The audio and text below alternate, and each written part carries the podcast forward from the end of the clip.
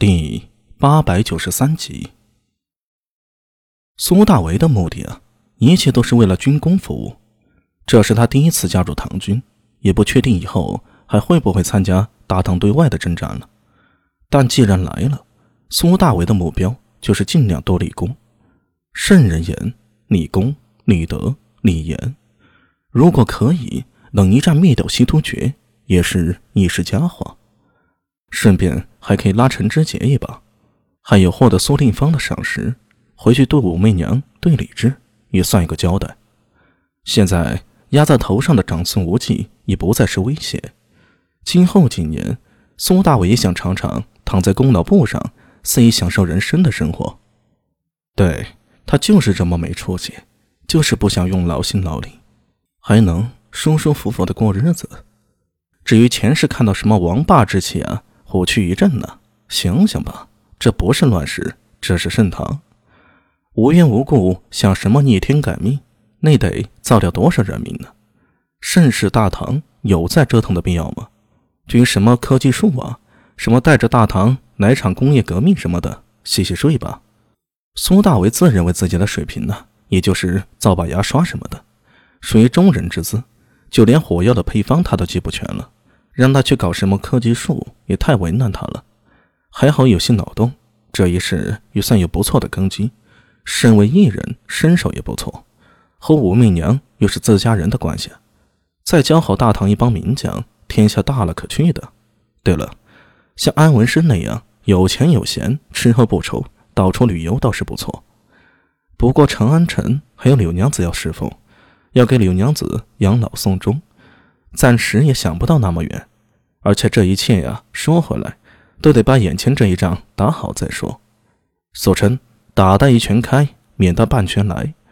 若无足够的功勋，光凭武媚娘信中这一点，今后只怕少不了被人眼红。打下这一仗，至少也能太平几年。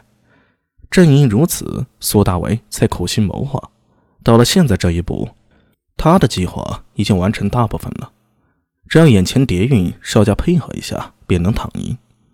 这时，帐外传来脚步声，蝶韵眉头微微一扬，苏大为不禁向帐外扫了一眼，一个人形的轮廓出现在帐帘上。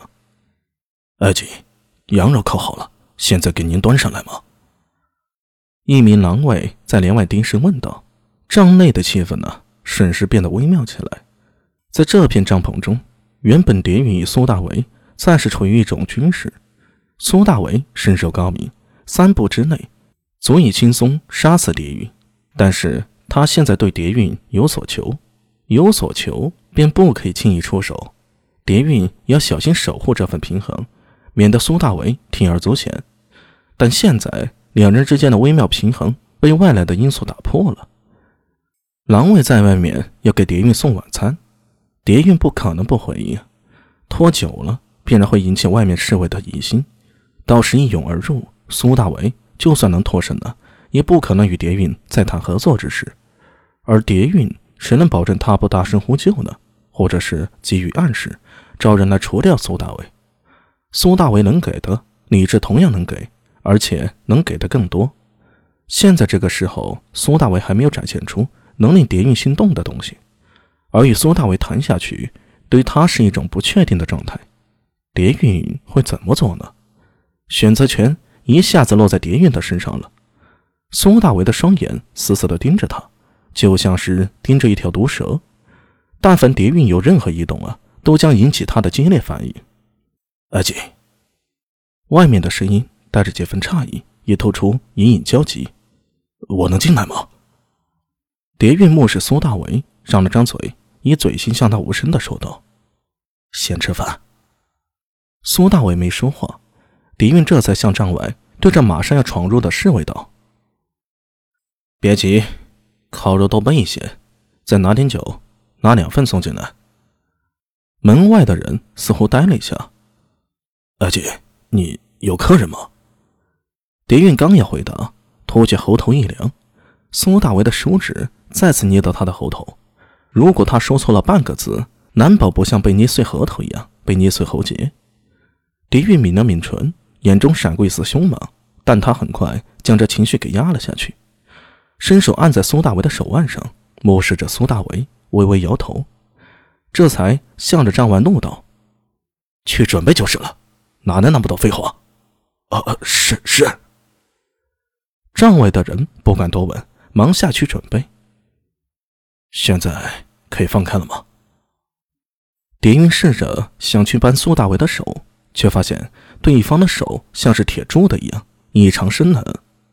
苏大伟看了看他，缓缓回首：“ 你是个聪明人，最好不要玩花样，否则会后悔的。能和平解决的事，我从不冒险。”蝶云面无表情的说道：“和平解决。”苏大伟笑了。突厥人向来喜欢抢掠大唐商人，犯我边境。和平二字从你口里说出来，还真是讽刺啊！苏帅，你苦心找上我，应该不是来说这些废话的吧？